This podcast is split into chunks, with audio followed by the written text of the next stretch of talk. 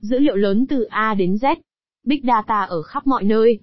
Một số người lo ngại về một Big Browser đại ca mới, một số người khác thì ca tụng những khả năng tuyệt vời mở ra trong các lĩnh vực khá đa dạng như tiếp thị, dịch tễ học, hoặc quản lý đô thị, và Tree Anderson, một chuyên gia về web, tiên đoán sự xuất hiện của một khoa học phi lý thuyết. Một cuộc nổi dậy chăng? Không, thưa ngài, một cuộc cách mạng.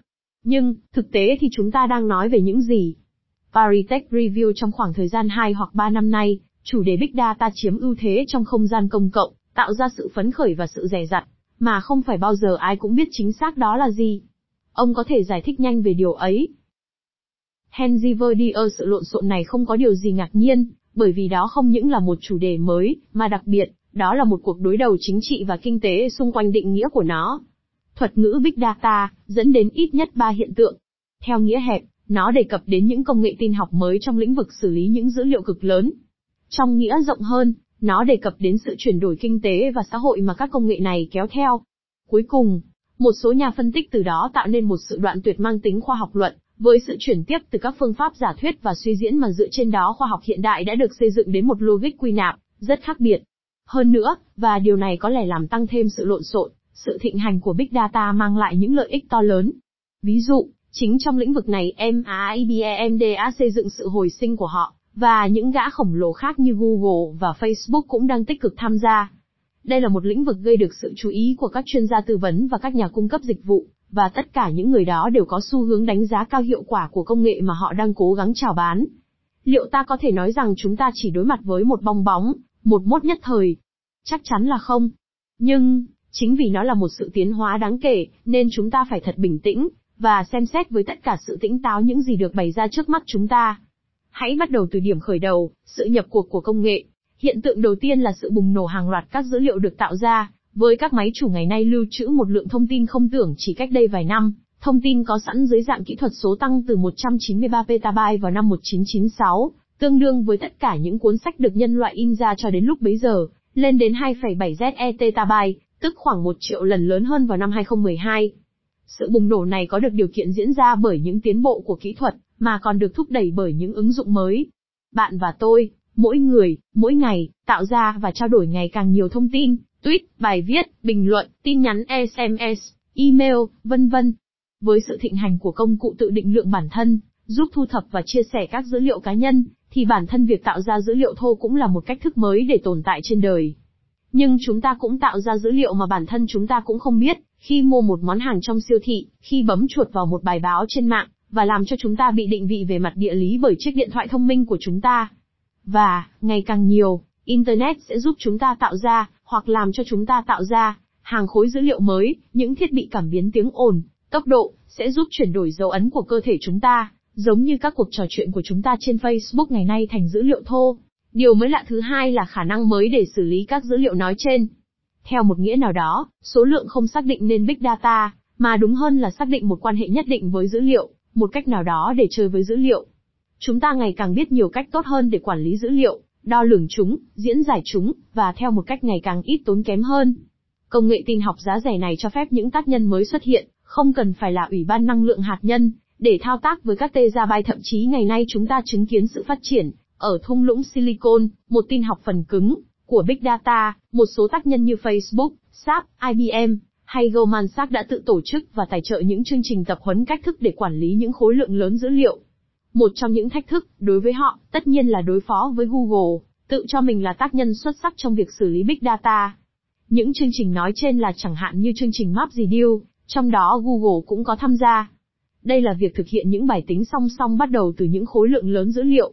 Ở đó, theo thuật ngữ về lập trình và kiến trúc hệ thống, có một triết lý mới, chúng ta không nhất thiết phải tìm cách phát triển những thuật toán tinh vi và phức tạp hoặc sử dụng những cỗ máy mạnh mẽ, mà đơn giản chỉ là tận dụng lợi thế sức mạnh của các thuật toán có sẵn, tiến hành một phép tính tương tự hàng triệu lần bằng những cỗ máy được lập trình song song. Ví dụ, sử dụng 1.000 máy chủ hiện diện trong đám mây, cloud, của Amazon. Về mặt phần mềm mạng máy tính, thì không ấn tượng cho lắm, nhưng kết quả thì có đó. Những tiến bộ công nghệ nói trên không chỉ liên quan đến phép đo khối lượng. Chúng ta thường nói chúng hoạt động dựa trên ba chữ V, velocity, tốc độ cập nhật cao, và giải ET đa dạng và volume khối lượng. Tin học về Big Data được đổi mới hàng ngày để xử lý những khối lượng lớn dữ liệu, thường ít được cấu trúc, trong thời gian kỷ lục, Như đã thấy, ví dụ, với các giao dịch tài chính với tần suất cao. Do đó, hiệu suất vừa liên quan đến số lượng các dữ liệu được xử lý, lẫn sự đa dạng của các nguồn dữ liệu và việc tìm một đáp số theo thời gian thực. Sức mạnh mới và có sẵn để dùng này làm nảy sinh những chiến lược mới để xử lý dữ liệu. Chúng ta học cách thao tác các phân phối đầy đủ, các xác suất, thể hiện các vấn đề thành những hệ thống đưa ra quyết định tự động, xây dựng những cách hiển thị mới thành những quy tắc tương tác mới với dữ liệu. Vì thế chúng ta thấy xuất hiện một trường phái tin học mới, một cách lập trình mới, một phần lấy cảm hứng từ văn hóa tin tặc. Trường phái này tập trung vào phần cứng máy tính trong những năm 1970, vào phần mềm máy tính trong những năm 1980-1990 với mã nguồn mở, vào nội dung mạng máy tính trong những năm 2000 với các LOGIC phân chia, và từ bây giờ quan tâm đến dữ liệu. Vì vậy, chúng ta có thể tuyên bố rằng dữ liệu là mã mới, để nhấn mạnh rằng từ nay, dữ liệu không phải là một biến ngẫu nhiên, mà là chính mã phải tự tổ chức xung quanh dữ liệu. Một tin học mới, hay chính xác hơn một triết lý tin học mới, liệu điều này có đòi hỏi các chuyên gia phải được đào tạo theo một cách khác không? Vâng đúng, ngày nay chúng ta thấy xuất hiện một nghề, nhà khoa học dữ liệu, có thể được định nghĩa như sau, trước tiên đó là những nhà toán học giỏi và tất nhiên là những nhà thống kê, sau đó họ là những nhà tin học giỏi và nếu có thể là những người tháo vát, ví dụ như có khả năng cài đặt ba máy tính ảo trên cùng một máy chủ. Cuối cùng, và đây là một điểm then chốt, họ có thể cung cấp những ý kiến tư vấn mang tính chiến lược, bởi vì hầu hết các tổ chức ngày nay đều bị bất ngờ bởi Big Data. Có khả năng là các chức năng trên sẽ được tách biệt một lần nữa trong tương lai, nhưng ngày nay, thì chúng ta cần đến ba năng lực nói trên. Với ba năng lực cơ bản nói trên, có thể tôi sẽ bổ sung thêm khả năng hiển thị dữ liệu, có khả năng định hình, dưới một dạng thức có thể đọc được, các tính toán là điều vô cùng quan trọng nếu muốn Big Data được sử dụng cho một cái gì đó. Vậy nói một cách chính xác, thì nó được dùng vào việc gì? Đâu là những ứng dụng của các kỹ năng mới này? Nhìn chung, việc tạo ra và nắm bắt dữ liệu đã tạo ra giá trị. Tất nhiên câu hỏi được đặt ra là làm thế nào để biết ở đâu và như thế nào. Chúng ta đã có những ứng dụng trong một số lĩnh vực, chúng ta nghĩ đến tiếp thị, tất nhiên, với việc quảng cáo đúng mục tiêu có thể thực hiện được bằng việc xử lý các dữ liệu đám mây do mỗi người lướt Internet tạo ra, hoặc nghĩ đến việc cá nhân hóa được Amazon tiến hành, có khả năng cung cấp cho bạn những cuốn sách hay những bộ phim gần với nguyện vọng của bạn một cách lạ lùng. Trong một tương lai xa hơn, chúng ta có thể hình dung, như trong bộ phim Minority Report, sự cá nhân hóa theo thời gian thực của sự hiển thị các bảng quảng cáo sẽ cho phép nhận ra các kiểu người khi họ đến gần chúng. Nói cho cùng, bộ phim Minority Report đã đưa những đổi mới được phát triển tại phòng lab truyền thông, Media Lab, của TGENGMITILEN màn hình. Nhưng đây mới chỉ là những ví dụ hiển nhiên, và Big Data còn liên quan đến nhiều tiến bộ khác. Ví dụ, chúng cho phép nhiều tác nhân phân tích các vấn đề phức tạp và có tính đến khả năng biến đổi của các trường hợp, thay vì lý luận về khách hàng trung bình, bệnh nhân trung bình hay cử tri trung bình. Một tiến bộ khác, tất cả những gì có quan hệ với thời gian thực, liên quan đến sự tái đồng bộ hóa hay tối ưu hóa các hệ thống. Đó là ví dụ về giao thông đường bộ, với ứng dụng tốt nhất mà tôi được biết là WAZE, từ thuật ngữ tiếng Anh Waze. Đây là một ứng dụng lưu thông di động, cho phép người lái xe ô tô xây dựng và sử dụng bản đồ, cập nhật lưu lượng giao thông theo thời gian thực và chọn hướng giao thông theo từng đoạn đường để cải thiện quãng đường đi hàng ngày của họ. Trong một lĩnh vực khác, giao dịch tài chính tần số cao cũng là một ứng dụng của Big Data. Đó không chỉ là nhân bội các hoạt động tài chính, mà còn là qua mặt các nhà giao dịch khác, bằng cách phản ứng lại và đáp lại các hoạt động nghiệp vụ của họ trong các kênh truyền thông hiệu quả hơn. Chúng ta cũng có thể kể đến lĩnh vực đang nổi lên của nền kinh tế có sự phản hồi, dựa trên cơ sở sự lặp lại không ngừng cho phép tối ưu hóa mức cung, về mặt số lượng sẵn có lẫn giá. Hay các công cụ trợ lý cá nhân như Siri, mà bạn tự tạo cho mình. Hay các ứng dụng như Doctor Watson, cung cấp các ý kiến trợ giúp chẩn đoán cho các đội ngũ y tế mũi nhọn. Cụ thể, một ứng dụng như Dr. Watson đặt ra vấn đề về mức độ tin cậy của những diễn giải được xây dựng từ Big Data. Chúng tôi đồng ý với điều ấy, trong trường hợp này đó chỉ là một ý kiến trợ giúp chẩn đoán, không thay thế cho việc bác sĩ khám bệnh. Nhưng sẽ là điều sai lầm nếu chỉ dừng lại ở hành vi ghi nhận này. Có những tình huống mà chúng ta không có được dữ liệu đáng tin cậy. Liên Hợp Quốc, ví dụ, nhận những dữ liệu kinh tế đã có từ nhiều năm, và đôi khi thậm chí bị bóp méo. Trong ngành dịch tễ học, Chúng ta làm việc dựa trên những dữ liệu đắt tiền và tốn nhiều thời gian để tạo ra. Thế mà chúng ta có thể theo dõi một dịch cúm hoặc sốt xuất huyết, với các truy vấn trên Google. Theo dõi một bệnh dịch theo thời gian thực với các dữ liệu miễn phí, thì quả thực là điều hữu ích.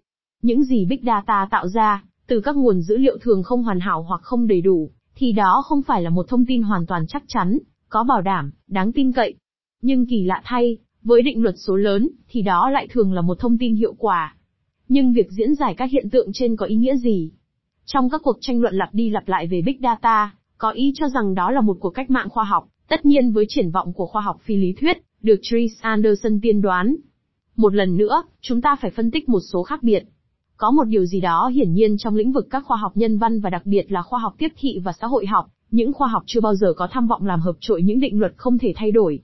Trong các bộ môn nói trên, Big Data không chỉ mang lại một khả năng xử lý dữ liệu lớn hơn, mà còn là một hình thức giải phóng dữ liệu trong cách gộp lại thành nhóm các dữ liệu ấy. Ví dụ, khi lập bản đồ 30 triệu blog nhật ký web, thì xuất hiện những phạm trù xã hội học, những phạm trù mà các nhà xã hội học không hề nghĩ đến. Nói ngắn gọn, những phạm trù xã hội học phát sinh từ sự quan sát thực nghiệm có thể mang tính xác đáng rộng lớn hơn so với một số phạm trù có trước đó. Chính điều ấy đã dẫn Therese Anderson, người viết xã luận của tạp chí Wired, xây dựng ý tưởng về một khoa học phi lý thuyết, sử dụng phương pháp logic mang tính quy nạp chứ không còn mang tính suy diễn, theo đó người ta sẽ thấy sự thật xuất hiện gần như tự phát từ các dữ liệu. Đúng là với cỗ máy học tập, Machine Learning, chúng ta đi đến những tình huống mà chúng ta biết dự đoán, bằng những phương trình mà chúng ta không thực sự biết, những kết quả mà chúng ta không thể giải thích. Ví dụ tôi nghĩ đến một nghiên cứu DUCAIBENTHUC hiện trong một bệnh viện phụ sản, ở Toronto, cho phép họ dự đoán, dựa trên các thông số sinh học trong quá khứ của hàng ngàn hoặc hàng chục ngàn trẻ nhỏ, 24 giờ trước bất kỳ bác sĩ nhi khoa nào, trường hợp đứa trẻ nào sẽ bị nhiễm trùng sơ sinh. Trong ví dụ này, có một dự báo rất hữu ích, thậm chí mang tính sống còn, nhưng không hề có một lý thuyết cơ bản nào. Điều này không có ý muốn nói là không cần thiết phải tìm hiểu. Các nhà thống kê nhấn mạnh rằng một nghiên cứu nghiêm túc về Big Data buộc chúng ta phải hiểu các quá trình tạo ra dữ liệu và diễn biến của chúng, và rằng những thao tác trên dữ liệu luôn dựa trên những suy diễn mang tính nhân quả cần phải được làm rõ. Các cơ quan công quyền, thường sở hữu những dữ liệu thống kê nền tảng rộng lớn, có nắm bắt vấn đề không? Có điều chắc chắn là có sự quan tâm, và những sáng kiến đáng chú ý. Một thành phố như New York, ví dụ, đã thành lập và đưa vào hoạt động một nhóm công tác nhỏ các nhà khoa học dữ liệu, và họ đã chứng minh có khả năng rút ra những chỉ dẫn chính xác từ một lượng khổng lồ các dữ liệu công cộng của thành phố. Ví dụ, họ đã phát hiện những khu phố và đường phố có nhiều nguy cơ xảy ra hỏa hoạn hơn, giúp cắm các biển để lên lịch kiểm tra an toàn và làm giảm số vụ hỏa hoạn. Họ cũng phát triển một thuật toán giúp phát hiện hành vi trốn thuế, từ những tờ khai thuế, hay chính xác hơn, xác suất cao nhất đối với một tờ khai nhất định là tờ khai ấy có tính gian lận. Và điều đó tỏ ra có hiệu quả. Tổ chức Liên Hiệp Quốc, với chương trình Global Funds, nỗ lực sử dụng Big Data phục vụ cho việc phát triển con người, Việc phân tích dữ liệu từ các mạng truyền thông di động và các mạng xã hội cho phép phát hiện, một cách nhanh chóng hơn các chỉ số thông thường, những áp lực về giá cả thực phẩm, sự khởi phát và diễn biến của dịch bệnh, những biến động của thị trường việc làm, vân vân. Từ đâu mà đôi khi chúng ta gắn khía cạnh Big Browser đại ca, với Big Data. Những ví dụ trước đây sử dụng các dữ liệu mang tính thống kê, chứ không mang tính cá nhân. Nhưng có điều chắc chắn là những phát triển của Big Data phải được đối chiếu với nỗi ám ảnh đương đại về tính minh bạch, và sự ngây ngô thường đi kèm, điều có thể cho thấy xuất hiện sự lo lắng. Douglas CLAI, thuộc chuỗi các nhà sách bên Noble, khẳng định rằng riêng tư là con voi trong phòng, cho thấy có nhiều người Mỹ mong đợi một làn sóng điều tiết tất yếu, kết quả của một cuộc nổi dậy của quyền công dân. Về phần mình, tôi nghĩ rằng chúng ta có một số thách thức nghiêm trọng hơn nhiều so với cuộc sống riêng tư trong nghĩa hẹp, vốn sẽ được bảo vệ bằng cách này hay cách khác. Vì vậy, theo sau Daniel Kaplan, Tôi quan sát và thấy rằng nếu chúng ta thường quan tâm đến những khía cạnh gắn với vấn đề bảo mật dữ liệu, thì còn có một vấn đề khác cũng không kém phần quan trọng, mà chúng ta lại ít quan tâm đến, đó là quyết định tự động. Ví dụ, đó là toàn thể các thao tác qua đó.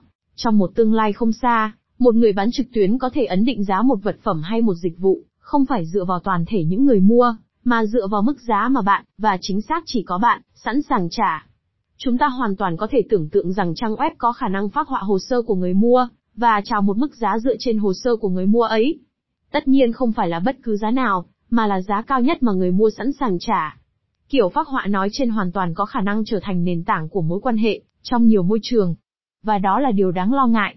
Để trở lại với các dữ liệu công cộng và cách sử dụng chúng, nó không chỉ giới hạn trong mục đích quản lý hành chính. Những phát triển thú vị nhất đôi khi xảy ra khi khu vực công cộng từ bỏ thế độc quyền trên một số dữ liệu và tạo ra khả năng cho các tác nhân khác sử dụng chúng. GPS hệ thống định vị toàn cầu, ban đầu được quân đội Mỹ phát triển, từ nay là một ví dụ kinh điển của chiến lược này. Sự chuyển động của dữ liệu mở, sự thả lỏng của dữ liệu công cộng, cũng là một thách thức lớn. Nó vận động theo hai hướng. Hội nghị thượng đỉnh mở rộng được tổ chức từ năm 2009 đã chỉ ra rằng chúng ta có thể đưa vào khu vực công cộng những quy định và phương pháp cho phép phát triển những dịch vụ mới, bằng cách tạo ra giá trị kinh tế và xã hội, một cách đối xứng, để đẩy nhanh sự phát triển của các dịch vụ này. Khu vực công cộng có mọi lợi ích khi tạo điều kiện cho công chúng sử dụng một số dữ liệu mà họ sở hữu. Thành phố Paris, cũng như những thành phố khác trên thế giới, đã hiểu được điều trên. Nhưng chúng ta có thể đi xa hơn. Một phát triển gần đây mà người ta gọi là sự phơi bày thông minh, một chiến lược đề cập đến việc trả lại dữ liệu, cho những người tạo ra chúng, để họ được hưởng lợi. Ví dụ tốt nhất theo quan điểm của tôi là nút Blue Button của các cựu chiến binh người Mỹ. Khi sử dụng một số dịch vụ trực tuyến, họ nhấn vào nút nói trên và dịch vụ sẽ được cá thể hóa, trở nên hiệu quả hơn. Trong ví dụ này, chúng ta cũng ghi nhận rằng người ta không thực sự trả lại dữ liệu cho công dân, mà cho phép công dân chuyển dữ liệu cho bất cứ AI mình muốn. Có một nghị trình chính trị khả thi, mà chúng ta có thể xác định nhanh vấn đề. Trước hết là sử dụng các khả năng của Big Data để nhanh chóng đo lường hiệu quả của các chính sách công, và cải thiện chúng. Tiếp theo, là mở cho công chúng tiếp cận những dữ liệu công cộng xác đáng nhất, thậm chí nhắm đến chúng sao cho có thể huy động được các tác nhân tư nhân và xã hội tham gia vào các chiến lược công. Và cuối cùng là tạo điều kiện cho sự phơi bày thông minh, cung cấp những dịch vụ mới cho người dân.